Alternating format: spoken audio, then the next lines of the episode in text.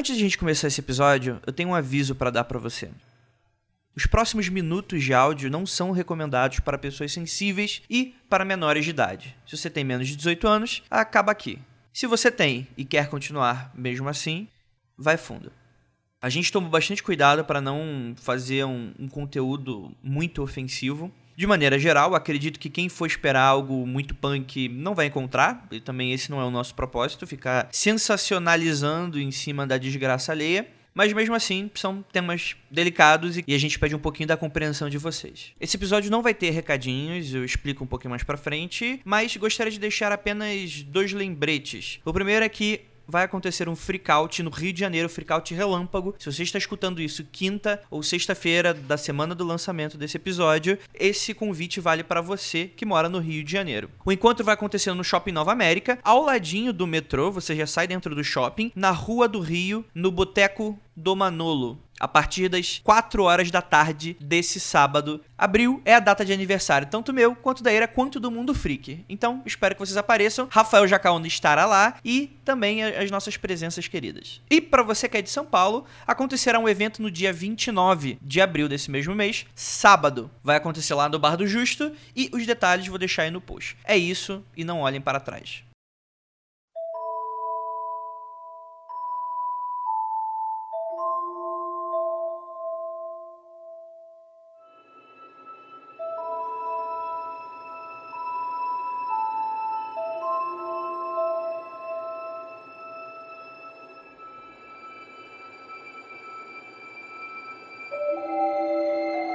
Uma lenda dos locadores dos anos 70 nos Estados Unidos tomou força com o passar dos anos até encontrar na Deep Web um terreno fértil para que lendas e histórias continuassem a ser propagadas. Por muitos anos, as autoridades policiais afirmavam a inexistência dos snuff movies. Porém, com o passar do tempo e a disseminação desse gênero, algo que era apenas uma lenda urbana virou realidade. Este é o mundo freak confidencial do proibido mercado de snuff movies.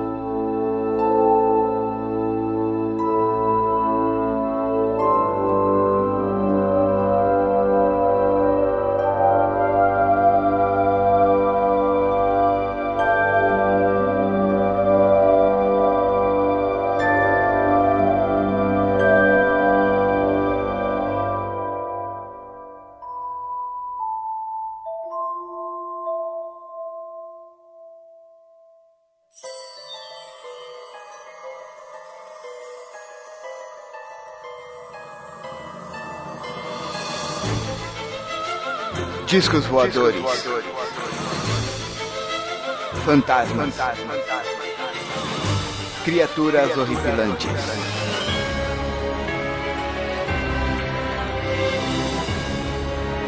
Este é Mundo Freak Confidencial.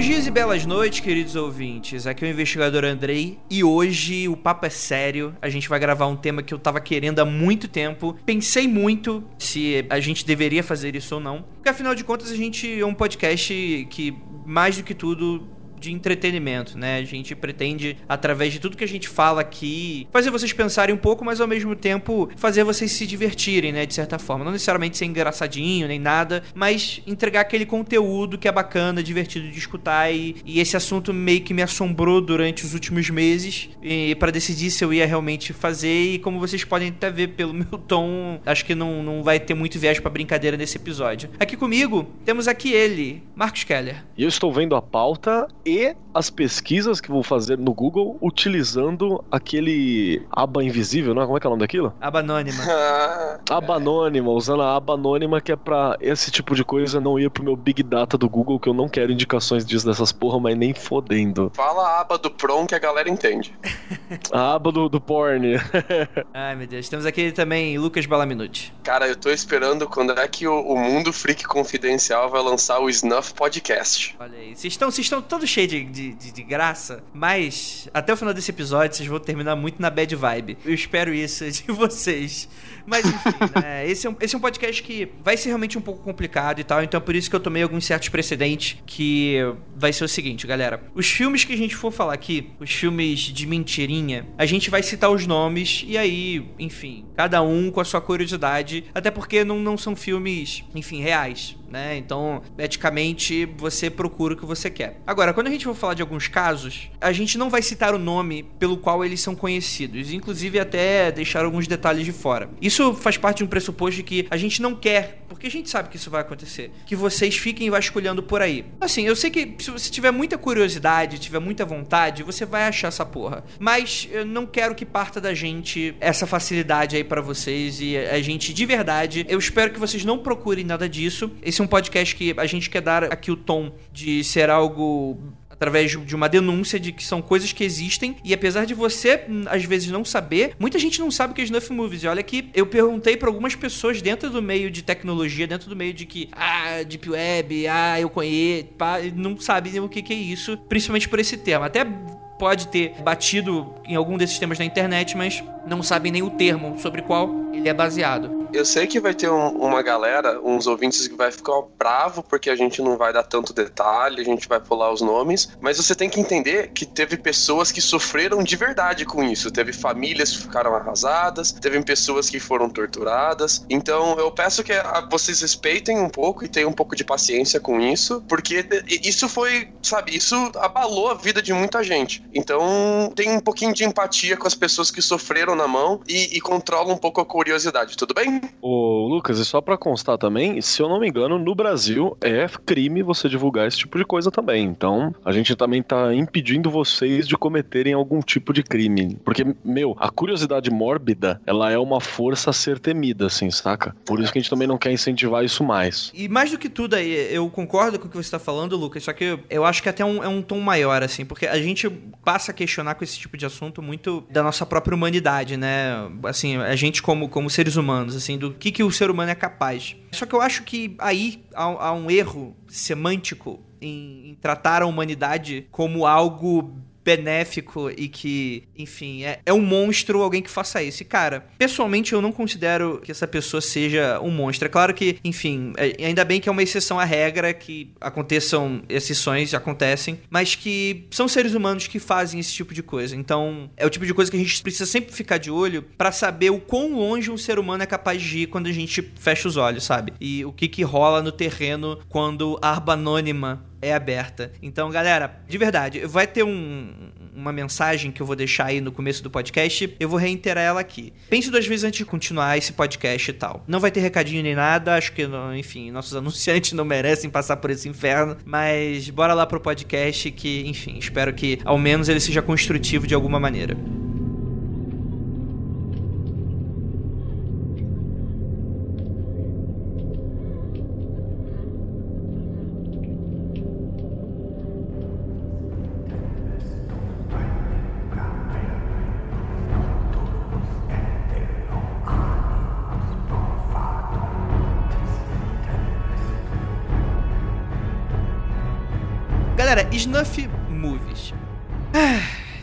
Estamos gravando sobre isso, né? Finalmente. É meio complicado a gente falar sobre isso, mas vamos dar uma definição básica do que é o Snuff Movie para você que tá perdido ainda e não sabe o que é isso. A gente vai falar sobre termo e etimologia um pouquinho mais pra frente, mas na prática, o Snuff Movie, ele é o filme que contém mortes reais pessoas morreram nas gravações. Não é do tipo aquelas lendas urbanas do filme Exorcista que fala uhum. que o cameraman da terça-feira que tava gravando. Dez anos depois. É. Ou acidentes, né? Como o caso do Corvo, assim do Brandon Lee, né? Não é nada desse tipo, é intencional, né? Exato, exato. É, é você fazer algo para mostrar um assassinato, ou seja, um crime que a pessoa comete e filma, de maneira geral, né? Que é, provavelmente deve ser um crime filmar também distribuir isso por aí. Mas é que acontece que, pouca gente sabe disso, mas existem diversas lendas urbanas que giram em torno sobre um suposto mercado negro desse tipo de filmagem e que, por muito tempo, muitas das autoridades procuraram, muitas vezes sem sucesso, mas que, enfim, acaba encontrando uma ressonância aí na nossa realidade de hoje em dia. Bem, tendo em vista isso, a gente tem que falar que antes da gente falar exatamente sobre esses casos e como eles sucederam, a gente precisa dar exatamente um contexto da onde esse tipo de elemento surge. Então, assim, não é elemento necessariamente de crime. Porque quando a gente vai falar de snuff movies, a gente vai falar sobre, vamos lá, a explosão de popularidade na década de 70 e 80, que não necessariamente tinha snuff no meio, mas pelo menos fingia. Vocês vão conhecer como Faces da Morte, coisa nesse sentido que, enfim, é fake. Se você não sabia, prazer aí, realidade, é Faces da Morte é fake. Para quem não sabe, Faces da Morte era, enfim, você encontrava em locadoras, até aqui no Brasil, certos filmes em que nada mais era do que um amontoado, uma amálgama de filmar filmagens de acidentes, de mortes que eram, enfim, filmadas, é, às vezes acidentes, às vezes não acidentes. Só que várias dessas filmagens, na verdade, eram fakes, eram montagens, eram pessoas com maquiagens, eram coisas que realmente. Se tinha alguma coisa real ali no meio, provavelmente coisas com animais, que também não é muito legal, mas pelo menos não tem aquela, vamos dizer assim, aquele peso de ser realmente acidentes reais. Que assim, não que seja aceitável você, enfim, fazer alguma crueldade com o animal, nem de longe isso mas são pesos diferentes que se aplicam quando a gente está falando sobre esse tipo de coisa. Porém, Antes de a gente falar sobre isso, a gente tem que falar sobre essa origem. O termo snuff, ele era uma gíria que na primeira aparição foi na quinta edição do Slang Dictionary, que, enfim, era definido como uma palavra muito comum entre as classes baixas de Londres. Significava morrer por doença ou acidente. A gíria tinha uma relação meio que como apagar uma vela. Do inglês antigo viria como sniffen, passando por snuffen ou snuppen. Parece nome de hobbit isso. É, pois é, né? É um, é um nome esquisito enfim, que significaria sobre desmembrar e matar, esfaqueamento, corte, mortes bizarras que aconteciam provavelmente no underground de Londres de maneira geral. E o contexto histórico que a gente quer aqui começa na expressão do snuff movie, né, como um termo para o que a gente vai falar aqui. Ele foi cunhado no livro The Family: The Story of Charles Mason. Enfim, é o livro do Charles Mason que foi escrito pelo Ed Sanders, um documentarista que afirma que a família Manson produzia esse tipo de filme. Para quem não lembra, a gente acabou não citando eles na podcast Seitas Ocultas, mas a gente vai acabar falando deles mais pra frente. Mas a gente não sabe exatamente se isso é real ou não. Mas existem certas entrevistas que são declaradas no livro de que afirma que a família fazia gravações, abre aspas, onde uma moça de uns 27 anos era morta e isso era filmado. Enfim, eles produziam para eles mesmos. Esse relato ele é, é, anônimo, mas é a primeira vez que é usado o snuff nesse contexto, por mais que a gente não saiba realmente se isso realmente é verdade ou se fazia parte um pouco da histeria envolvendo todos aqueles crimes da família Manson na época. Né? É só pra constar, assim, pra quem não lembra, o Charles Mason é aquele maluco que tem uma suástica na, na testa, tá ligado? Que ele achava que ouvia Deus através da música dos Beatles, a Helter Skelter, e foi o responsável por matar, acho que a Sharon Tate, né? Que era esposa do, do Polanski.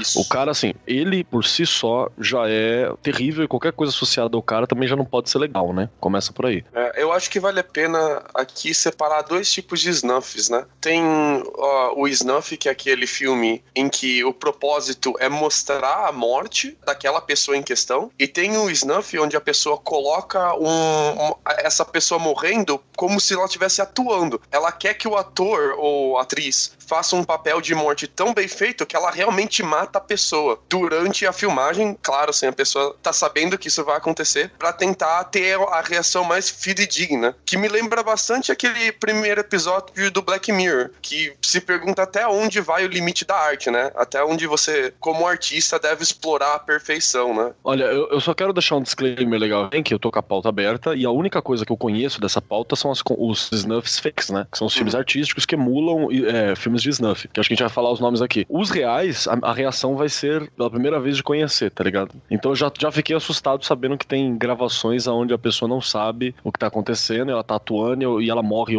realmente, assim, já, já me assustou. Uhum. É, pra quem não sabe, o Marcos Keller, além de bruxo, ele é ator nas horas vagas, né? Quando ele não é professor de história é. né? Então ele tá, tá acostumado com, com as artes cênicas que não matam pessoas. Por favor. Evitar personagens que morrem durante a história, né, cara? Por favor. Nunca fazer um Boromir, né? Nunca fazer nada, um, um Stark. Ficar longe, ficar longe de Game of Thrones é sempre bom. Então, nessa primeira parte a gente vai dedicar sobre filmes que flertam com essa coisa do snuff, mas não são snuff. Então, por exemplo, uma das primeiras produções snuffs vai lá da década de 60, relacionada à filmagem mesmo. Então a gente tem o Pé Pintal, do Michael Powell, que é um cineasta que, enfim, o, filme é sobre um cineasta que resolve documentar seus assassinatos. É uma, uma, uma, uma ficção, obviamente, mas que você teria um pouco dessa metalinguagem. Mas o que, o que deu meio que uma guinada nesse subgênero seria um longa argentino. Foi dirigido pelo casal Michael e Roberta Findlay, lá para 1971 e o título era Slaughter, Massacre. E a película teria problemas sérios com o trabalho homônimo do Jim Brown, que tinha o mesmo nome, que foi lançado em 72. Então o que aconteceu? Esse casal ele filmou em 71, só que ele guardou o filme. Acabaram alterando o título do filme deles para Snuff e só lançaram cinco anos depois, em 1976. E obviamente que o título Snuff, ele era uma referência à obra lá do livro do Ed Sanders sobre lá o Charles Manson, né? Então é, você tem todo esse diálogo que, enfim, fez sucesso na época. Bem, o filme ele é bem amador, ele tem péssimas atuações e diálogos e a produção ela ficou bem guardada. Só que o que aconteceu? Produtor Alan Shackleton surgiu com uma reportagem em 1975 sobre os snuff movies que seriam feitos na América do Sul. Então ele acabou decidindo investir em uma lenda urbana. Ele acabou chamando um outro diretor e deu um final novo para esse filme e meio que criou meio que essa lenda urbana desse filme aí que é o Snuff.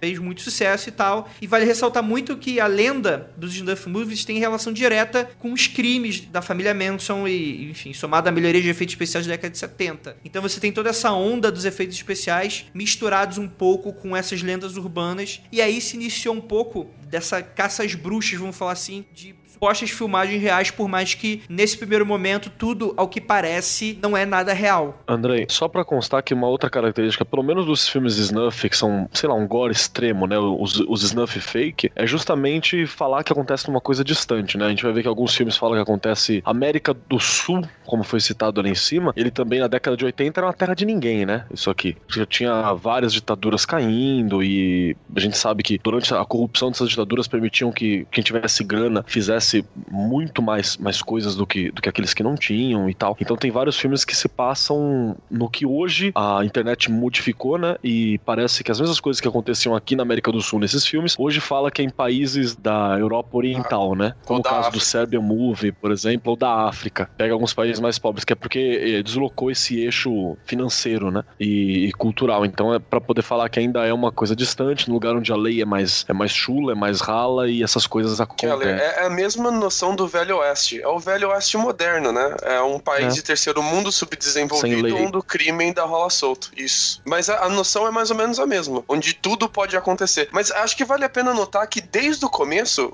desde essa origem, você já tem meio que um embaralhamento do que é lenda urbana, do que é exagero das reportagens e do que é realmente de crime acontecendo, né? Essas três coisas elas começam juntas e daí para frente você nunca sabe ao certo certo o que, que é exagero de jornalista tentando vender revista e hoje em dia tentando vender clickbait, né? O que, que é lenda urbana que as pessoas estão ah, inventando no Reddit ou passando de boca a boca, ou e o que, que é real de verdade, o que, que é crime, né? Porque pouca coisa disso chegou a alguma investigação policial no final. Então eu acho que uhum. essa curiosidade inata que a gente tem de querer saber um pouquinho mais é o que deu esse gás inicial e o que continuou da partir daí de 75, dando vários pontapés nessa história. Mas antes da gente continuar, a gente é, citar da onde que esse tipo de coisa surgiu. Porque as coisas não brotam do nada, porque, enfim, decidem brotar, né? Você tem um todo um contexto geral. E a gente vai lá pro século XX. Então você tinha o chamado Teatre do Grand Guignol, que ofereceu ao seu público um tipo de entretenimento com temática macabra e elementos de teor bem sanguinolento, explícito e que aterrorizava a plateia. E olha que interessante, a sua inauguração foi em 1897, lá pra, pra viradinha, né, do, do século XX. Uma noitada comum desses espetáculos, desse teatro, consistia em cinco ou seis pequenas esquetes que envolviam desde crimes até suspense, farsas cômicas com um grande apelo sexual. Mas o seu grande carro-chefe era mesmo o teatro de horror, que sempre trazia em cenas elementos como olhos arrancados, gargantas cortadas, ácidos sendo arremessados na cara de um e itens brutais à parte. E não é difícil a gente perceber que esses espetáculos acabaram influenciando também o cinema nas décadas posteriores. Porque, galera, a gente, é bom gente salientar que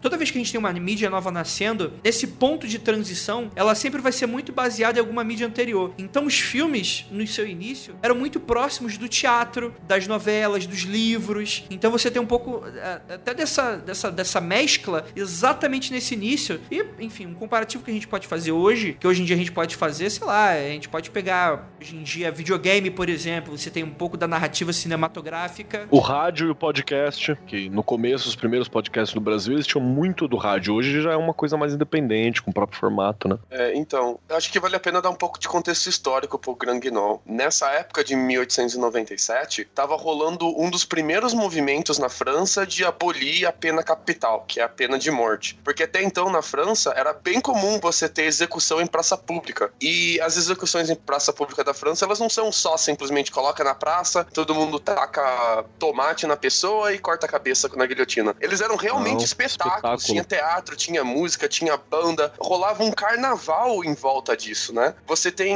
a guilhotina vai e volta. 1789 ela, ela volta, é, depois em, em 1792 ela volta a ser usada de novo. Você tem as execuções do, dos reis. Aí, lá, perto do, do Grand Guignol, é, começa o um movimento de proibir isso. E as pessoas começaram a, a, sentir falta, a sentir como se elas tivessem. que elas fossem perder esse tipo de, de parte da cultura delas. Então, é, eles meio que oficializaram a execução e, e, a tortura como parte do espetáculo, entendeu? Já que a gente já faz um, um, todo um carnaval em volta da execução, vamos fazer disso uma peça, vamos fazer disso uma história. E meio que essas duas coisas se misturaram nessa arte de rua, na arte circense e a cultura de tortura e de execução da França. Mas é bom falar também que isso começa e continua e se finaliza dentro do underground. Ele não, ele não vira mainstream, né? Não, não isso... até porque, de certa forma, nunca é bem quisto isso, né? É, na França mesmo, acho que a última execução foi em 1970, pra você ter uma ideia, com, com é. guilhotina tá ligado? E é um bagulho assim que foi,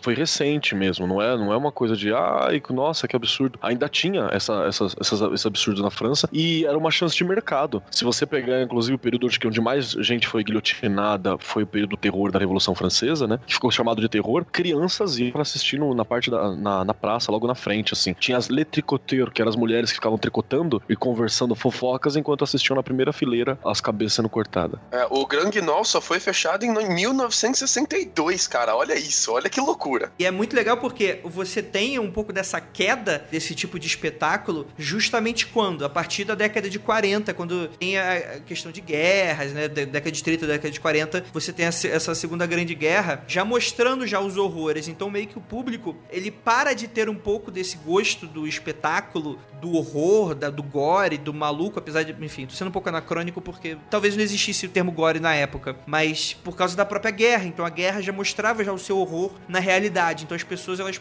acabavam buscando outras coisas. Então olha que interessante como isso é extremamente ligado ao contexto histórico da época e sempre tem o início de algum lugar em algum momento. É porque às vezes a pessoa fala, ah, surgiu naquela época com aquele filme tal. Tá, mas por que, que as pessoas tiveram ideia de fazer aquele filme? Por que, que hoje em dia na Deep Web acontece, tipo, tudo tem um porquê. É claro que não necessariamente tudo tem que ser baseado nesse momento que a gente tá falando, mas existe um contexto para o quê? Para mercado. E aonde há demanda, né, há um mercado. Uhum. Se tem gente querendo consumir, vai ter gente querendo vender. Eu acho que assim, Andrei, essa questão da curiosidade mórbida, da vontade de ver os outros sofrendo, ela sempre esteve parte da cultura do ser humano. Só que a gente meio que esquece isso, a gente finge, faz uma vista grossa, finge que não tava lá, porque não é legal. Só que essa. Contrato social, né?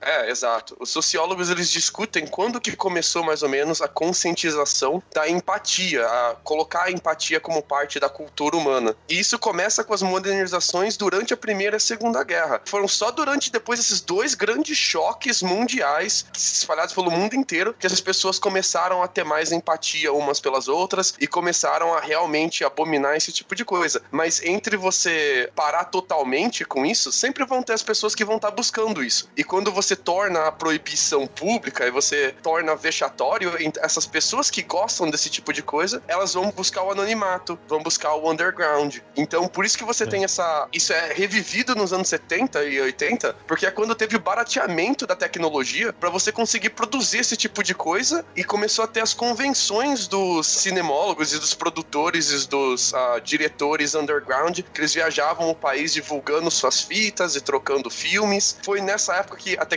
ficou barata o suficiente para dar a margem para esse tipo de coisa voltar. E depois com a Deep Web, mais uma vez, você tem mais uma chance de divulgar isso, mais uma chance de anonimato. E esse tipo de coisa, esse tipo de pessoa nunca desapareceu. Ela só tá buscando a brecha de conseguir fazer isso no underground. Ela só tá buscando espaço de divulgar esse tipo de coisa. Só para concordar com o Lucas também e, pra, e com o que você falou, Andrei, de que é, é, vem de muito antigo, não é o primeiro tendência snuff, né? Mas já misturando violência com a sexualidade, que eu acho que é outra característica do snuff movie, né? Que é misturar com o sexo, com a pornografia no meio também. Você tem lá, por exemplo, 120 Dias de Sodoma, não o, o filme, que tem um filme no estilo snuff também, mas o livro do Marquês de Sade, que é escrito na, no, no, século XVIII, né? E a, uma das aberturas do, do livro, a história do livro são quatro pessoas ricas, né? Representando os poderes estatais, que se fecham num, num local por três meses, se eu não me engano, no inverno, e eles levam várias pessoas pobres para fazer ali dentro diversos abusos sexuais e tortura nas vítimas, e tudo termina em assassinato, saca? E tu aquilo era tu um. conseguiu terminar, Keller? Eu não consegui um terminar. Jamais, jamais. Eu não consigo terminar, cara. É, é, é, dá muita aflição. Não... É muito pesado. Absolutamente nada do Marquês de Sade eu consegui terminar. Alguns livros eu abro, leio uma parte assim para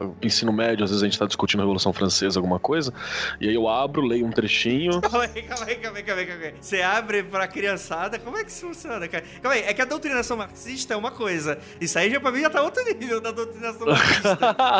Se não, cai a internet aqui, o Keller perdeu a profissão dele. Existem trechos marcados e com menos palhaçada, tá bom? Mas é, por exemplo, um livro de conto que ele tem que fala dos relacionamentos e da palhaçada toda. Mas não é 120 dias de Sodoma. 120 dias de Sodoma, a minha cópia tá enfiada em algum lugar no fundo da biblioteca e vai ficar lá. Porque ele é terrível mesmo. Absurdo. Eu, eu não consegui terminar. Uma, uma curiosidade interessante é que no filme Entrevista com o Vampiro, eu não sei se no livro tem essa mesma citação, eu acredito que sim. Tem uma breve referência a esse tipo de espetáculo numa das cenas que ocorre no Teatro de Vampiros. É justamente sobre isso que a gente tá falando, né? No caso, é dado um bom contexto. É, o Keller falou bem, assim, a gente tem que falar um pouquinho da pornografia quando a gente vai falar de cinema de terror, porque a própria pornografia, ela sempre beirou aí essa questão do underground. Assim, é, é muito interessante porque, antes de mais nada, eu não quero falar aqui, ai meu Deus, Carolinha que vai falar que a pornografia você tá falando errado porque isso influencia no filme. Não, mas o que acontece? É aquela grande falácia do porta de entrada para as outras drogas. Quando a gente tá falando do underground, ali tá tudo um bando de coisa misturada. E eu tô assim, eu também não tô defendendo pornografia. Eu estou aqui absolutamente sendo neutro. Nossa, você foi pra um lado, foi pro outro, não foi pra lugar nenhum aí, André. Exatamente, eu tô, tô aqui na. na... tô, tô aqui em cima do muro. Samba do Andrei doido. Não, não, mas o que eu quero falar é que é, muito dessas coisas underground, elas meio que se dialogam e se comunicam de alguma maneira em algum estado. O que eu tô falando é que se tu achar o teu filho de 14 anos vendo uma pornografia, porque eu não estou falando que é saudável, mas eu também não estou condenando, eu já tô falando que não necessariamente ele vai pra aba anônima ver um filme gore ou procurar um snuff movie violentíssimo e tal. Às vezes ele até vai, da curiosidade, né? Mas a questão não é essa. Existe todo um espectro, né, cara? Você não, não, não chega de repente, nossa, eu tô afim de ver um pornô, vou ver um snuff snuff. Não é assim também, né? É que assim, você sabe, você sabe, Lucas, que tem gente que faz essa interpretação. Então, já que a gente tocou nesse tema de pornografia, eu acho que vale a pena pensar um pouco no que os psicólogos falam disso. Existem diferentes classes de estudo na psicologia que vão tratar esse assunto de forma diferente. Você vai ter a escola de pensamento que trata qualquer busca por sadismo, dor ou hardcore, ou mesmo que seja só, sabe, tapinha, como distúrbio, como um sinal de que alguma coisa tá errada na cabeça da pessoa e que talvez talvez ela tenha um trauma na infância, ou que ela tá desbalanceada de alguma forma. E você tem a escola, você tem várias escolas, né? Mas no outro extremo, você tem a escola que ela te dá mais liberdade sem querer te taxar de anormal. Ela, ela te permite que você tenha curiosidade, ela te permite que você goste de explorar o seu corpo, de que você tenha liberdade de se expressar, admite que existem diferentes formas de se expressar. O problema aqui, André, é quando isso começa a influenciar na sua saúde mental e você é começa sua vida a social, né? sua vida social, você começa a confundir como você pode agir com as outras pessoas de forma respeitosa e o que que pertence ao seu filme pornô. E você começa a confundir o que que é uma atriz em um filme agindo como se ela tivesse com dor, agindo como se ela tivesse realmente apanhando, como se ela fosse realmente um escravo sexual. Ele ou ela, tem muito filme de dominatriz também, né? Você acaba confundindo isso com ter isso na vida real mesmo, como ter um escravo sexual real, como ter uma pessoa que submissa de você a um ponto doentio. Então, eu acho que depende muito de como a pessoa trata isso, né? Se é um entretenimento, uma forma dela consumir isso de forma passiva, ou se ela começa a ir atrás disso de forma ativa, não para produzir conteúdo para os outros, mas de transformar essa fantasia, porque filme pornô, galera, é fantasia, não é assim que acontece sexo, tá? É, Eu não sei vocês, mas pelo menos o meu é diferente. Muito menos espetacular, né? É muito menos cinematográfico, né, cara? É espetacular assim, só deixa avisado. Um adendo que eu acho que bate com isso. Na mitologia grega tem o conto de Thanatos e Eros, né? Que Thanatos e Eros, eles eram brothers, assim, e um dia ó, Thanatos e Eros guardavam suas flechas no mesmo lugar. Thanatos é o deus da morte e Eros era o deus da paixão, que a gente traduziu depois como Cupido mais pra frente, né? E vai aí um dia... merda, vai Exatamente. Aí um dia os dois caíram no sono, né? Graças às ações do, do Hipno, né? O deus do, do sono, irmão de Thanatos. Eles caíram no sono. E aí, quando o Eros acordou, ele sabia que ele tinha, sei lá, 20 flechas. Então ele saiu recolhendo as flechas do chão, que ficaram espalhadas, e acabou levando junto com eles algumas flechas de Thanatos. Por isso é a explicação que os gregos davam, talvez, para como algumas paixões às vezes ficam violentas. Isso é uma flecha errada. Mas note que não é a flecha certa no lugar certo. Então já tinha um conceito de que não se encaixa. O problema é que Thanatos também ficou com algumas flechas de amor do Eros. E aí eu acho que é onde você tem mais essa noção de desequilíbrio já tratada desde a antiguidade, né? Que a, a mitologia grega é, é a base, de certa forma, de, de várias coisas da nossa sociedade também. O problema, Keller, de tratar as coisas assim é que é muito branco e preto, sabe? É muito certo e errado. Enquanto as coisas são misturadas de uma forma de que uma depende da outra. Deixa eu explicar melhor com uma analogia. Por exemplo, tem gente que gosta muito de montanha russa. Eu adoro montanha russa. E eu gosto de montanha russa porque na hora que você tá subindo, ali no começo da montanha russa, me dá um medo, cara. Me dá um, um pânico. Eu- cara, eu quero descer incontrolavelmente. Mas eu não tenho como. E eu em- abraço aquilo de tal forma que eu respiro fundo, eu suo, eu fico nervoso, mas é um nervoso gostoso. A parte de você se aventurar, de você arriscar, faz parte do aprendizado. Tem uma a parte de você superação. mais isso. A parte de você se sentir mais rápido do que você nunca foi na sua vida, faz parte de você vencer o medo, vencer o risco, ter aquela recompensa, se tornar melhor. E essa parte do medo e da recompensa se misturam muito na nossa cabeça. Da mesma forma, se mistura dor e prazer. Muita parte do prazer vem de sentir dor, de forma controlada, de forma leve, de forma não abusiva, claro. Mas essas duas coisas elas se misturam na nossa cabeça de forma neurológica. São exatamente os mesmos setores do cérebro que se acendem quando você está sentindo prazer, de quando você está sentindo dor em certas ocasiões específicas, claro. Gente, gente, calma aí, que acho que a gente tá um pouco longe. vamos, voltar aqui, vamos voltar aqui. Porque a pornografia, ela sempre existiu. Então, se a gente tá falando sobre o mercado underground que começa aí o cinema, é óbvio que aí vai começar também as produções do pornô do underground muito mais cedo do que você, ouvinte. Imagina! Porque o pornô, por mais que a gente fala sobre underground, não quer dizer que ele seja atrasado. Pelo contrário, muitas vezes, até hoje, o pornô meio que dita algumas regras dentro de mídias sobre coisas que funcionam e coisas que não funcionam. Como se fosse um primeiro mercado a testar tecnologias, inclusive. Então, é, é- você tem um pouco disso também nesse mercado underground do cinema. Então, como é que você tinha? Você tinha que topavam pagar e, enfim, levavam prostitutas, que eram quem aceitariam ser filmados na época. Enfim, se elas topassem, faziam ali e eles mesmos se filmavam. E aí começou os primeiros filmes pornô e só não tinha, caiu na net porque não tinha net na época. Senão, enfim. É, só pra vocês terem a noção de que essas coisas, galera, elas não são de hoje. Só que é claro que também existem as lendas urbanas de que alguns ricaços também gostavam de ver outras pessoas morrendo. Só que assim, acredito que não exista nada de concreto nisso, evidência falando. Não tô nem falando que eu duvido que isso exista. Eu não duvido de forma nenhuma. Só que de evidência, a gente tem muita pouca coisa.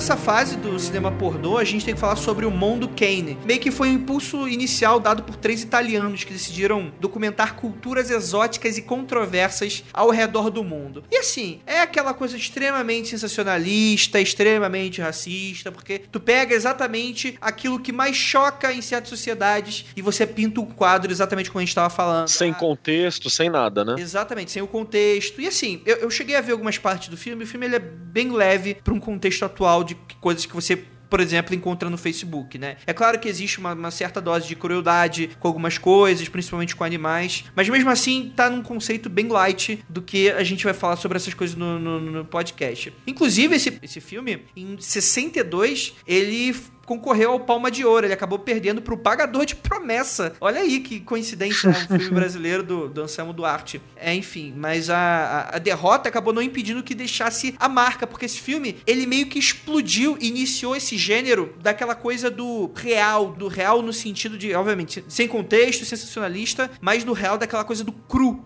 do cruel, do tem, tem uma palavra, enfim, que eu acabei esquecendo, mas que é bem sobre isso aí, sobre essa coisa do documentário bizarro. E, enfim, foi um fracasso para relacionado à, à crítica de maneira geral, porque é um documentário meio que sem contexto, ele não vai de lugar nenhum, ele não conta uma história, não tem storytelling ali dentro, né? É só um filme com partes diferentes uma das outras, juntas no mesmo filme, só pra chocar. E é claro que, enfim, é, acabou também ganhando indicação Oscar por música tema, mas enfim, é, acabou sendo. De tantas pessoas falarem sobre aquilo, meio que criou um viral antes de viral existir. Então, acabou surgindo aí uma moda e criação dos shockumentaries, que seriam esse gênero, esse subgênero de documentários, que seria uma alusão a esse precursor que a gente vai ver mais tarde como Holocausto Canibal e etc. É, cara, o- os shockumentaries nunca mais entraram na fila do Oscar. Só avisando, esse foi a primeira e última vez. Morreu ali, cara. Bem, a questão do shockumentary é você mostrar o tabu, o sensacionalista, né? E é claro que é muitas vezes até relacionado à ficção. Então eram filmes que exploravam assuntos estranhos do mundo, rituais religiosos, topless em praia pública, nossa senhora, né? Na época era aquela coisa, né? Comidas nojentas também, né? Que hoje, realmente, é o tipo de coisa que você vê no YouTube hoje em dia, né? E aí que a gente começa com as lendas urbanas. Porque até aí a gente tava no contexto, a gente citou sobre esse início dos snuffs, esse. Assim, não tem nenhum snuff agora. Mas esse estilo meio cru, meio cruel, que você flerta aquela coisa com a realidade, com a não realidade, com a ficção. E a gente vai ter o Raymond Gower, que é presidente de uma associação chamada Cidadãos pela Decência através da Lei, né? Nossa. Cidadãos de bem da época, né?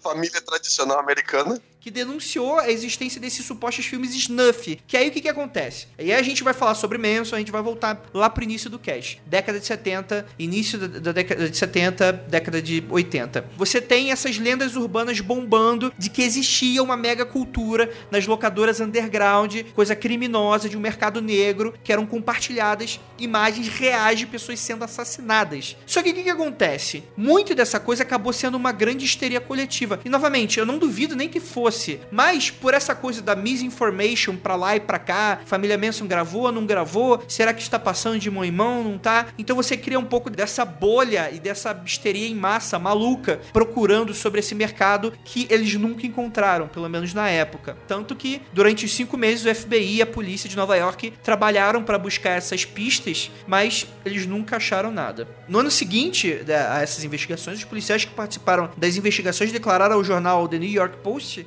estavam convictos da existência de filmes ilegais onde imigrantes mexicanos eram mostrados sendo mortos. Porém, a impossibilidade de serem comprovados reais se aproveitando dessa comoção causada, Hollywood começou a se movimentar. A demanda estava voltando com tudo. E foi a partir de 1978 que surgiu o primeiro Faces da Morte. E assim, é o tipo de filme que começa com o seguinte aviso: proibido em mais de 50 países. Era essa questão do shockumentary, que na verdade era um grande fake, mas que na época eles penaram para tentar provar que eram fakes, porque senão ia dar ruim. Mas enfim, o filme foi tão sucesso nas locadoras underground que se popularizou e, e tiveram diversas outras continuações com esse tipo de coisa, porque são produções que são toscas, né? São baratas e esse tipo de coisa quando viraliza acaba gerando muito dinheiro, então é normal a produção. E obviamente que, se deu sucesso em um, outras produções vão começar a surgir também, não só de continuações. Né? É engraçado essa sensacionalização que eles dão logo no começo do, do Shockumentary, dizendo que é proibido em 50 países, que eu nem tinha passado em 50 países. É tipo, veja porque é proibido, sabe? Pega bem naquela curiosidade mesmo, não, tornozelo de aquilo de todo mundo. Exatamente. Então você tem essa questão de ter um mercado aí novamente ativo. Só que, lembrando, até o momento não existe nada sobre Snuff caindo, não por falta de tentativa de busca.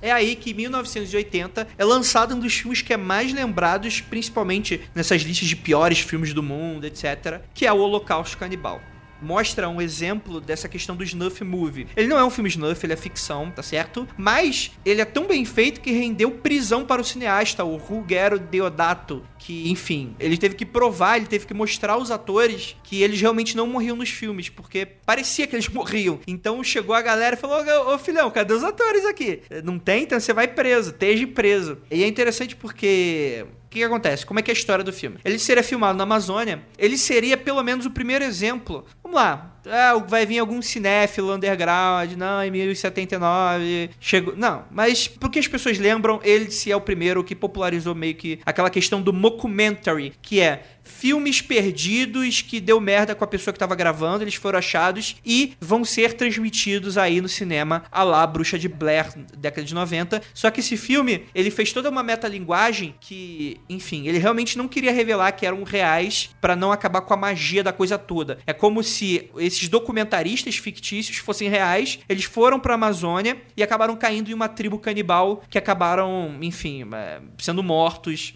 e nem é esse a chocância de, desse filme. Chocância. A ideia é parecida com Bruxa de Blair, né? A gente finge que é real para gerar aquela publicidade. Sim, ó, Bruxa de Blair é totalmente inspirado nesse tipo de ideia, né? Com certeza, se não existisse uhum. o Cacho Canibal, não existia Bruxa de Blair. Só que assim, o que eu acho mais bem escroto desse filme é que as mortes de seres humanos são falsas, mas o, os dos animais são verdadeiras, né? Então você mostra essa questão da crueldade que hoje é o tipo de coisa que nunca passaria em qualquer cinema, né? Por quê, né, cara? Por quê? É, é, é exatamente, por quê, né? E assim, eu não tô priorizando, ah, tinha que morrer gente para não morrer. Não, não é isso. Seria escroto dos dois modos. Cara, se, se você consegue fazer um gore tão real de morte humana, você consegue fingir que o animal morreu e não matar o pobre do animal, né, cara? Bem, quando o diretor, o Ruggero Deodato, lançou na Itália, que assim, a Itália merece um podcast à parte, mas não no Mundo Frio Confidencial, porque é uma trecheira absurda, né? Você tem aquele filme, acho que é Demons. Nossa, nem me fale isso. Você tem aqueles filmes espaguete, né? Italianos, de, de macarronada, do faroeste, né? E é muito engraçado você pensar no contexto de que eram italianos filmando como é que era o Velho Oeste dos Estados Unidos. É uma produção que bombou muito nessa época e também tem muito gore, muita coisa muito esquisita aí. Italianos, porra, o que que tá acontecendo? Acontecendo, né? É. Mas que que, que aconteceu? Esse Ruggero Deodato, ele foi perseguido, né? Então, inicialmente prenderam ele por obscenidade, depois queriam comprovar que era um snuff. Ele acabou provando que não era porque os atores estavam vivos. Enfim, não demorou muito e a suspeita ganhou noticiário e após as primeiras exibições, filme começou a bombar, né? E aí você tem essa questão do. Novamente, essa questão do mercado e tal. Começa a surgir cada vez mais coisas nesse sentido. Cara, eu assisti o Holocausto Canibal quando eu era meio adolescente, assim, e tinha ainda essa coisa assustadora. A única cena que eu acho que me perturbou, eu não me lembro.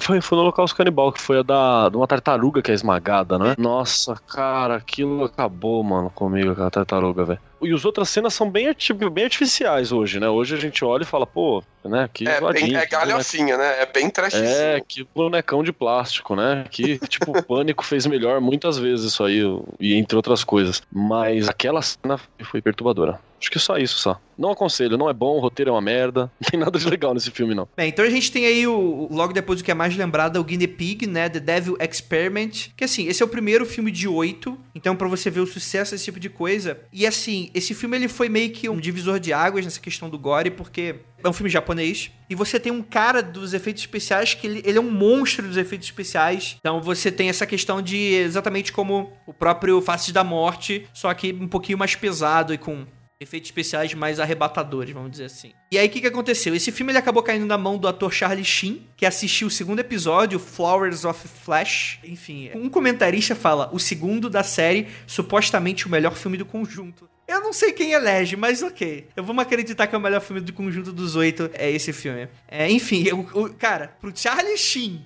assistir e denunciar automaticamente esse filme pro Motion Pictures Association of America, cara, é porque é pesado. É, é. Cara, Eu só já- assisti o primeiro, só. Só o pôster desse filme já, já é perturbador, assim, cara. Só, só o pôster. E esse pôster dele, muita pouca gente sabe, mas ele vai ser influência pra várias cenas de diversos filmes, assim. Se vocês tiverem curiosidade de ver só o pôster, não tem nada muito de gore, é só ó, uma pessoa com um olho e uma faca vindo tirar esse olho da pessoa. Ai, meu Jesus, o que, que é isso? Que É, pôster é, na, horrível. ver- é, na verdade, é- esse pôster ele, ele é uma ilustração e essa ilustração é baseada em um quadrinho muito antigo das Pulp Fictions, antes das Pulp Fictions serem chamadas assim, lá da década de 50, e, que é preto e branco. Eu esqueci o nome do ilustrador agora, mas é, é um quadrinho assim perturbador que gerou esse pôster perturbador de um filme perturbador que eu não recomendo. É bom a gente falar aqui, um intermédio aqui, uma- um pequeno break. A gente tem filmes que abordam sobre o tema snuff, né? Antes da gente passar pros casos. A gente tem o 8mm da época que o Nicolas Cage era bom e, enfim. Nossa. E é, é um filme também do Joe Schumacher, né? Depois de sair do Batman e Robin, do, do fracasso. O filme estreia em 1999, eu cheguei a ver o filme. É, é bom, o filme, o filme é, é bacana. Eu acho que no final ele vira um pouco meio fantasia. Conheço, não. É, um filme bem underground do Nicolas Cage, mas é, é interessante. É exatamente isso. Ele é um, se não me engano, um detetive particular, um investigador, que é contratado por fora pra pesquisar sobre algumas coisas e ele acaba caindo no submundo das locadoras e, e acaba pesquisando sobre os snuff movies. Então você tem esse contexto. Tem também o filme Teses, que. O Teses, eu nunca vi, não sei. Ele foi lançado em 1996 e é um filme espanhol do Alejandro Amenabar. Esse cara manda muito bem. Esse, os filmes É. dele são fodásticos, cara. Vanilla, Vanilla Sky, Sky. principalmente. É. É genial, original. Joga o, o, que- o que você conhece no, no lixo, assim. Não, o, o hollywoodiano é assim, é, é de você Não. chorar de triste depois que você vê o original, cara. Porque. Realmente. Mas é- eu recomendo, eu não vi o Teses, mas eu confio no Amenabar. Vai fundo. Bem, vamos lá.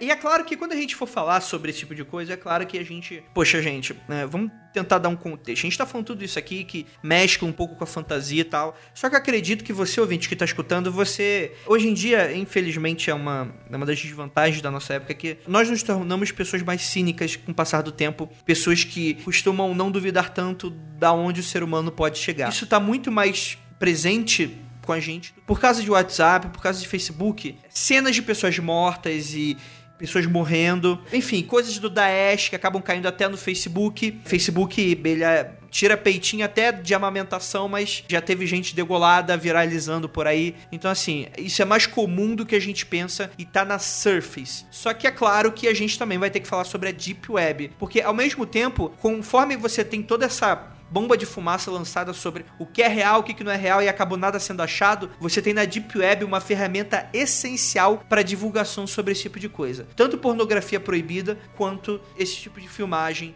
E assim, o que eu tô falando é que, a primeiro momento, isso pode ser até super importante, só que não é difícil encontrar esse tipo de filmagem mesmo na Surface, mesmo se você digitar no Google sobre esse tipo de coisa. Mas você tem diversos casos, a partir da década de 80 pra cima, até o que a gente vive hoje, com a- essa popularização das câmeras Super 8, e vai crescendo, hoje tem câmeras digitais, e hoje você tem Zip-Zop pra divulgar todo o seu conteúdo que você quiser. Absolutamente qualquer maluco pode ligar a câmera e fazer qualquer coisa. Então você tem essa coisa do snuff, saindo do mítico e passando pra realidade. Quando eu tava fazendo universidade, André, bacharelado, eu fiz aqui na Eastern Illinois University. Uma universidade pequenininha, assim, de interior de Illinois. Tem 20 mil estudantes só. Comparado com as universidades maiores, assim, nos Estados Unidos, ela é bem pequenininha. E nessa universidade, eu era bastante amigo da galera do que é curso de fazia artes. Tinha galera que fazia cinema, fazia produção, fazia direção de... Não era cinema ao vivo, se chama direção de conteúdo ao vivo, que é o nome do curso. E eu frequentava bastante esse grupo de amigos, tinha um monte de amigo fotógrafo também, pintor. E era a galera meu amigo, né? E uma vez me chamaram para uma reunião que ia ter uma galera underground que ia mostrar os filmes deles. Era tipo a galera fazendo filme um pro outro, assim. E eu fui. E eu curti, era bem legal, assim, eram filmes bem legais. Eu comecei a ir nesse tipo de reunião e conhecer esse circuito underground mais, mais ou menos, assim. Nos próximos dois anos aí que rolou, eu fui em algumas ah, faculdades próximas, não muito longe, assim, três, quatro horas de carro no máximo. E fui visitando os outros stands de filmes, as outras reuniões. E, cara, era tipo um mini auditório de faculdade, a galera mostrando filme que fazia no quintal de casa, sabe? Era uma coisa bem underground, assim. Aí rolou um convite de uma galera que fazia uns vídeos um pouco diferentes. E esses vídeos eram tipo um pseudo snuff, assim. Ele não chegava a rolar morte nesses vídeos, mas rolava sofrimento. E a galera que produzia, normalmente cada universidade tinha um grupo de quatro, cinco alunos no máximo que fazia esse tipo de vídeo. E um produzia e os outros três, quatro eram atores e atrizes. E depois no próximo outro produzia e depois os outros três, quatro eram atores e atrizes. Eles iam se revezando em quem fazia cada papel, quem filmava, quem dirigia. Então era coisa pequena, assim, vídeos de 15 a 20 minutos. Mas eles eram cenas, assim, eram mini contos de horror e de terror que rolavam tortura, que rolava ah, espancamento, que rolava dor de verdade. E por mais que a pessoa gritasse para sair, para parar, o vídeo não parava e a história rolava até o final. E geralmente, quando eu ia nesse tipo de reunião, a galera tava toda machucada, tava arrebentada, tava com o olho, sabe, estourado, cabelo faltando. Cara, cabelo faltando, achei isso muito bizarro. A cicatriz, marca no corpo inteiro. Mas ela falava com orgulho que gostava de fazer, que adorou fazer aquele papel. Mas era é, por exemplo, a pessoa fazia o papel de um personagem que ia ser torturado. Então eles torturavam uma pessoa de verdade. Rolava choque, rolava chebatada, rolava arrancar a unha e ia filmando, cara. E era um negócio, assim, uma mistura de medo e extraordinário e bizonho que eu não conseguia entender direito. E é, eu não conseguia mais entender, acho que o entusiasmo deles, sabe? Porque eles falavam da obra deles como um desenhista fala da ilustração que fez, como um designer de roupa fala da roupa que fez. Para eles aquela era a parada deles, sabe? E ficava só ali entre eles, só entre o underground, mas você conseguia ver claramente que tava afetando a vida social deles, que tava arrebentando com eles. Era tipo um vício, assim, era muito mais que um hobby. Eles juntavam todo o dinheiro que eles tinham para produzir esse tipo de coisa e divulgavam entre si, cara. E dali pro Snuff, eles estavam um passo, André, cara. Não, não tô dizendo que eles Nossa. fariam, mas eles estavam muito perto, cara, muito perto. E só você que tava de fora que, que olhava com certa preocupação para isso, né? Porque como ele tá imerso na coisa, a galera nem percebe, né, mano? Eu ia com um amigo que eles confiavam bastante. Eu não vou falar o nome dele, mas é um amigo que eles tinham bastante confiança, por isso que eles me aceitavam assim entre o grupo deles. Mas eu era o único ali que não tava entendendo direito, entendeu? Entre eles era tipo como se fosse a apresentação de uma obra de arte mesmo. Eles apreciavam, falavam de coisas técnicas, falavam de cenas de iluminação, de fotografia, de ângulo de câmera câmera, de história, de roteiro. E eu ali falando, cara, você tá tirando o dente da menina com o garfo, mano. Você tem noção? Ah. Exato. Eu não vou dar mais detalhe, mas era bem, sabe? A galera tava bem se fudendo pro que tava acontecendo com eles. Porque é complicado quando você escuta uma coisa dessa, porque você, inicialmente, você tenta imaginar o que levaria alguém a fazer esse tipo de coisa. O que, que levaria alguém a filmar, o que, que levaria alguém a dirigir, o que, que levaria alguém a atuar. Cara, fica naquela borda, né, do... Porque por exemplo, pode inclusive estar tá gente aí sendo abusada no sentido de estar tá sofrendo algum relacionamento abusivo, de estar tá sendo meio que tendo pressão para continuar, coisa nesse sentido. Eu não, eu não, duvido que esse tipo de coisa role também, né? Você nunca sabe quem ali tem distúrbio sério, você nunca sabe quem ali sofreu algum tipo de abuso, quem tá sendo coagido, é. quem. Quem ah, é só arte, né? Quem é só arte, quem tá ali pra curtir, gosta mesmo de um sadomasoquismo, curte bater, curte apanhar, gosta desse tipo de coisa. Eu não não julgo quem gosta desse tipo de coisa, se é o que você gosta, se é o que você procura. Para mim, vá fundo, desde que você conheça o limite do saudável e o limite do respeito, vá fundo. Mas, na minha sincera opinião, essa galera tava passando, assim, do saudável fazia um tempo já e eles não estavam percebendo. Porque eu acho que você cria uma resistência a esse tipo de coisa, sabe? E isso começa a fazer tanto parte da sua vida, você vê isso tanto, você faz parte disso tanto, que você começa a tratar como se fosse uma coisa normal. E eu não tenho certeza se isso é normal, entendeu? Mas você cria uma resistência, você vê tanto que passa a fazer parte da sua realidade aquilo e você perde a noção se você deveria realmente estar tá fazendo aquilo ou não. Então fica aí o questionamento. E se existe, isso rola. Eu vi a pontinha do iceberg, então eu não duvido que role muito maior do que eu vi. Fica aí o aviso para as pessoas, sabe? Tomar cuidado. Se você é uma pessoa que tá ouvindo a gente agora, tá dentro disso, gosta disso e, e faz isso com frequência, fica a reflexão para você, cara, de ter certeza se você tá fazendo isso porque gosta, tem total controle da situação, ou se você tá sendo coagido ou expressando alguma coisa reprimida dentro de você. Fica aí para você jogar como você deve agir na sua vida.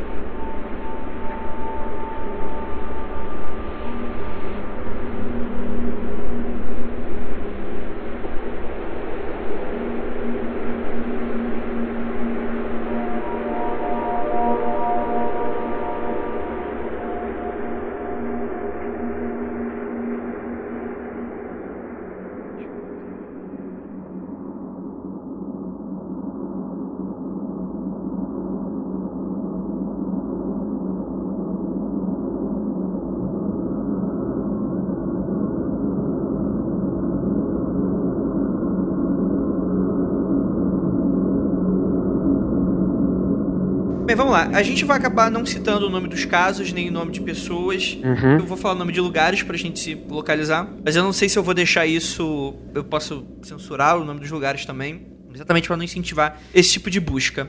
Hoje em dia, com as redes sociais, qualquer pessoa pode filmar qualquer coisa. Mas o, o, caso que a gente vai falar agora é justamente sobre isso. A gente vai falar sobre 2007 e é sobre uma série de assassinatos muito brutais que aconteceram numa cidade impronunciável na Ucrânia. E que acabaram ganhando notoriedade pela banalização de como tudo nas coisas ocorria. E assim, apesar da Ucrânia a gente falar aí de leste europeu, que assim, quando a gente fala de leste europeu, a gente já imagina aquelas histórias bizarras a lá, parada tipo albergue e tal. Só que o interessante desse caso é como as autoridades custaram a realmente fazer alguma coisa depois que as coisas começaram. E eu não sei se é por causa de um pouco de, de até ingenuidade da extensão do que aquilo começou a, a se tornar, porque surgiu um serial killer, que depois a gente descobre que mais de uma pessoa, que, enfim, decidiam aleatoriamente matar pessoas e perseguir no meio da rua, à luz do sol. Só que assim, muito provavelmente em lugares mais desertos. Então você tem toda aquela coisa, leste europeu provavelmente, vamos lá, junho, julho, deve ser inverno, né, Lucas? É, é verão. Verão? Enfim, mas é, nesses lugares é sempre inverno, né?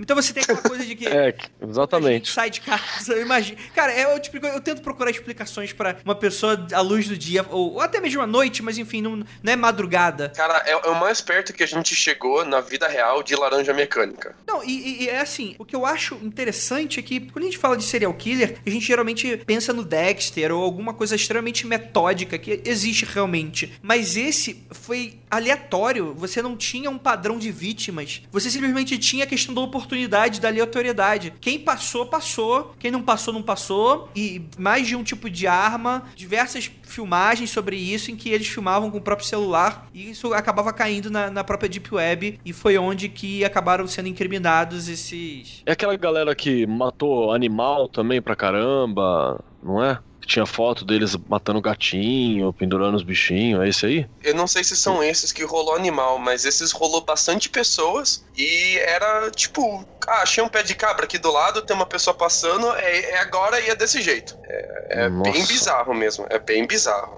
E eles tinham mais filmes ou só esse filme mesmo que vazou? Ah, eu acho que é só um que vazou e foi por causa desse que descobriram, mas eu não sei se chegaram a encontrar outros. Eu acho que não. Ah, cara, eu olhei aqui, diz que tinha muitos vídeos e fotos onde os jovens torturavam animais, né? E teve um onde alguém né, era assassinado com grandes doses de crueldade. E as famílias insistem que eles eram completamente inocentes. Ai, cara. 21 homicídios? É, então, é que que acontece? Esse caso ele é bem polêmico porque são muitos homicídios em um curto período de tempo e a polícia ela achava que eram crimes isolados um dos outros porque eles não tinham modus operandi e, e essas pessoas mesmo roubavam. Então você tem aquela coisa do latrocínio. Então, eu não sei se é por uma questão de ingenuidade ou por ser realmente muito violento. Eu não sei, cara. Eu não tento dar aí uma leitura sobre esse tipo de coisa. Não, não, não tem mesmo. A prisão ela não aconteceu em flagrante. Você tem a questão do por causa dos vídeos, eles foram rastreados e foram presos. Então você tem realmente da própria família não acreditando que eles poderiam ter feito isso. Cara, olhando os detalhes, é bem difícil mesmo de acreditar que alguém tem estômago pra fazer tudo isso, cara. É, é muito selvagem, né? É muito bruto, é muito cruel. E eles eram jovens, cara. Eram moleques, mano. Você percebe que é coisa de lugar pequeno também, né? São vilas, são pesqueiros, são lugares meio que afastados, assim. E, cara, eu não sei. Eu não sei. Eu não quero também tentar adivinhar. Não, eu acho que é até perigoso.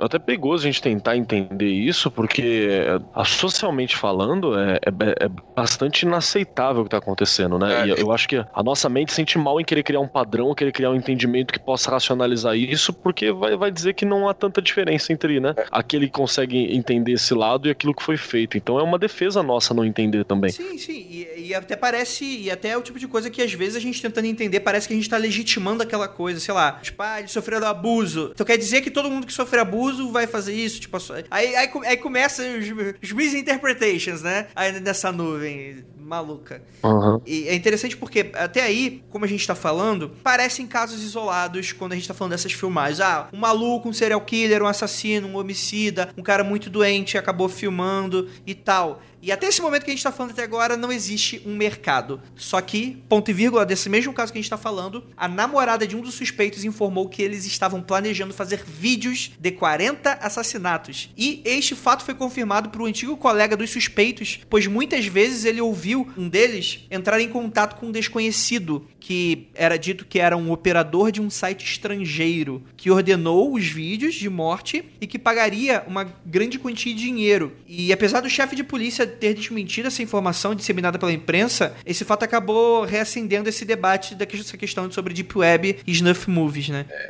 É, cara.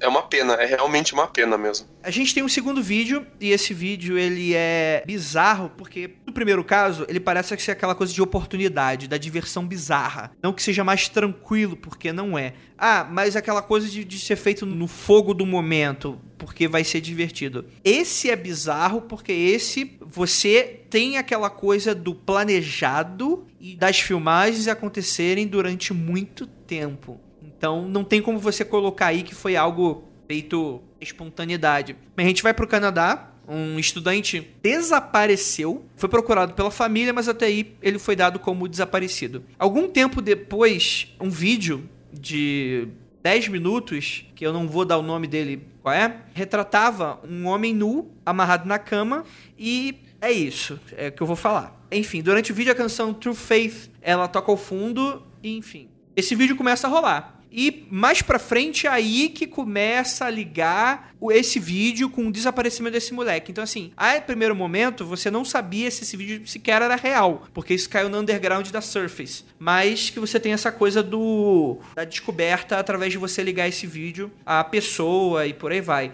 E o cara fugiu, tipo, ele cometeu crime, filmou e caiu fora, tipo. E logo depois. Enfim, eu vou ter que falar porque isso faz parte do caso, mas é, o menino ele foi desmembrado e foram achadas as partes do corpo em diferentes locais, inclusive dentro do, do parlamento, se eu não me engano. Então, um cara que queria chamar atenção, vamos dizer assim, né? Ele queria causar. Eu acho que teve um- uma escalada, né, da magnitude da coisa, né? Acho que começou como uma coisa de momento e a- ela- as pessoas foram, eu não quero usar a palavra profissionalizando, mas levando essa, é, é, esse, não é um hobby também, né? Levando essa, essa coisa mais a sério. Elas foram cada vez mais se levando a sério, levando é, esse objetivo delas a sério, até elas se tornarem ao ponto de desafiar as autoridades locais. Quando você coloca parte de uma pessoa que você assassinou no parlamento, você tá desafiando as autoridades, dizendo: eu sou melhor que vocês, eu vou continuar fazendo isso de forma mais intensa, de forma maior, e vocês não vão me pegar. É, cara, não, esse maluco aqui, ele entrou no, no tipo John Doe do Seven, né? Ele entrou num, É. num grau, assim, de bagulho maluco. Rapaz,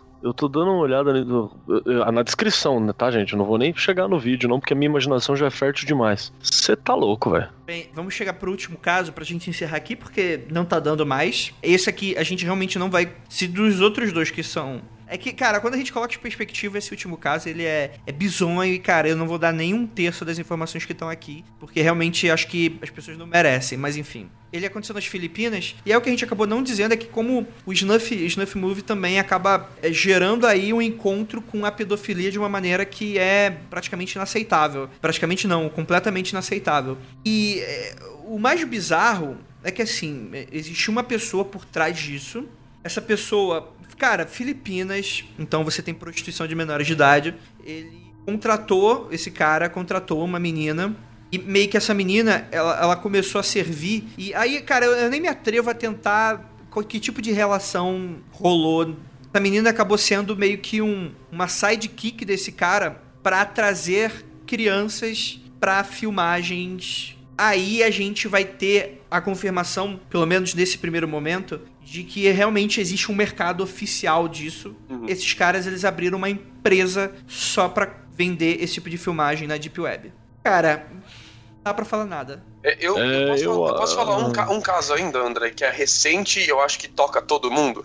Teve um caso que rolou recentemente de quatro adolescentes nos Estados Unidos que eles pegaram um, um outro adolescente e torturaram essa pessoa. E o crime tem motivos raciais claros e filmaram a tortura toda pelo Snapchat e foda-se, jogaram um tipo Snapchat Stories, sabe? Pra todo mundo ver mesmo a tortura. Porque eles queriam mostrar, é, o ódio deles era tão grande que eles queriam mostrar e eles se sentiam orgulhosos de mostrar toda a dor e sofrimento que eles estavam causando a um outro ser humano que não tinha absolutamente nada a ver com eles, assim, foi só uma vítima mesmo. E é um caso recente, cara, é, é, é que me deixa assim realmente chocado de ver. A, são pessoas jovens, são os criminosos têm entre 18 e 24 anos e, sabe, tão novo e já tão cruel, sabe? É, é realmente inaceitável esse tipo de coisa. É, cara, é, é, crime, né? Nessas horas você entende por que, que existe uma, uma, uma função penal, né? Um Estado, alguma coisa.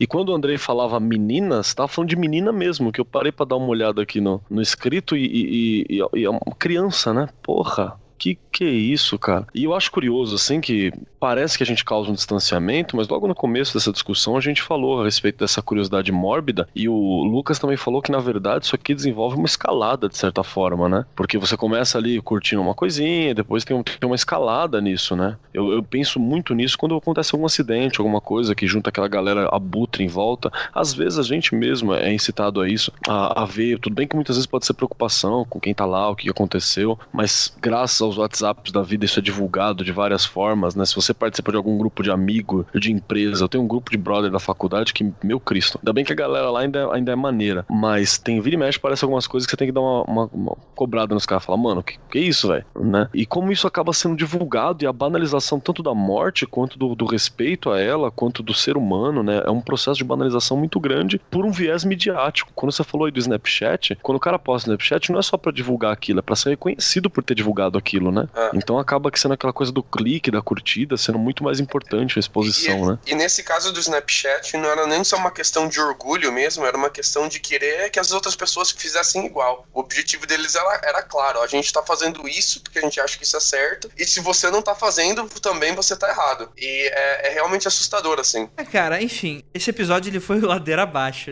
e não tem como a gente terminar isso de uma maneira ideal e tal, então a gente nem sabe se esse podcast vai ser publicado. Então a gente deixar uma mensagem para as pessoas que estão escutando a gente? Eu acho que dá para acabar de uma forma positiva assim, Andrei. A curiosidade mórbida, ela tem uma função muito clara assim na humanidade, ela acompanha a natureza humana. A gente tem uma sigla nos Estados Unidos que ela foi popularizada pelo Michael do Viçosa, mas que ela vem da psicologia, que ela diz a curiosidade mórbida vem do scream, que seria a palavra grito, né? Que ela te dá S de strength, que é força, que você se sente melhor, mais forte depois daquilo, aquele medo que você passou você se, tem uma reação catártica que você não tem todo dia, você questiona a sua realidade, você entende que dor, Eu sofrimento e morte faz parte. Você tem a questão da exploração, você explora a, a, os seus limites e você dá um significado maior à sua vida. A diferença aqui, a lição, é que existe um limite entre o que é saudável e o que é respeitoso com você e com as outras pessoas. E claramente a, a gente, a, natureza humana é um espectro tão grande que existem muita gente que não entendem esse limite de respeito ao próximo e buscam esse tipo de coisa e acabam incentivando esse tipo de indústria underground. Então eu, eu gostaria de terminar com um pedido, por favor, não vão atrás de baixar esse tipo de vídeo, não vão atrás de alimentar essa indústria underground, que mesmo que você não esteja dando dinheiro para esse tipo de coisa, você está dando atenção e você está influenciando de forma positiva outras pessoas a seguirem esse caminho. Não façam isso, por favor. Bom, eu acho que tem uma coisa que é importante a gente pensar também que não dá para simplesmente ignorar os males que tem no mundo, né? Essas coisas que acontecem, as coisas que a gente discute, não é para dar bad vibe ou para você só ver a parte ruim e, sei lá, o ladrão tem que morrer e começar a entrar num discurso já pronto, que é uma resposta emocional e não racional, né? Nossa sociedade não dá pra gente ter só resposta emocional, a gente tem que pensar nas coisas que faz, nos trabalhos. Eu acho que esse tipo de, de lição, ele é importante pra gente ouvir, pra gente falar sobre, não, não pode existir temas que são tabus, temas que não se conversam. Inclusive pra gente saber que isso existe. E a partir disso você poder bolar o, o tipo de sociedade que você quer, né? Até onde vão os limites, até. Porque não adianta os limites serem impostos externamente. Os limites têm que vir de você por uma necessidade é, real sua, daquilo que você. por empatia, aquilo que você percebe que o outro precisa, aquilo que você percebe que, que é necessário ter. O André e o Lucas, a gente tem um grupo lá mais pra organização mesmo, né? Pra marcar, marcar as coisas. É, nem é um grupo tão social, mas de vez em quando eu mesmo, que eu, pô, como professor de estado, tem dia que a gente vê umas coisas assim que são absurdas. E eu vou lá para dar uma desabafada, falo pra galera, meu, é embaçado, porque é das coisas que acontecem com o aluno, uma, uma série de coisas que acontecem, que dão um, um down na gente. Não, não, pode revelar, né? Porque envolve nome e tal, mas elas dão um down na gente. A gente abaixa, a gente fica caído, a gente fica pequeno, a gente percebe a nossa pequenez. Isso é importante, isso não é para ser fugido, não. Você tem que compreender isso, tem que olhar isso de frente e projetar a partir dali o que você quer. Ignorar a realidade, na verdade, daria mais espaço para que criminosos, para que esse tipo de coisa aqui florescesse. Isso aqui tem que ser compreendido e, na medida do possível, na medida da compreensão, na medida da, da, da maneira correta, com o princípio, para não ficar uma resposta revanchista, ser combatido também. Então é por isso que eu acho que esse episódio, mesmo eu tô impactadíssimo aqui, é, ele é importante sim. É uma discussão que precisa ser falada, é uma coisa que precisa ser, ser dita, né? É, eu gostei, gostei. Acho que, acho que faz sentido. Desculpa qualquer coisa aí, gente. Eu acho que é isso, né? O último que sair apaga a luz.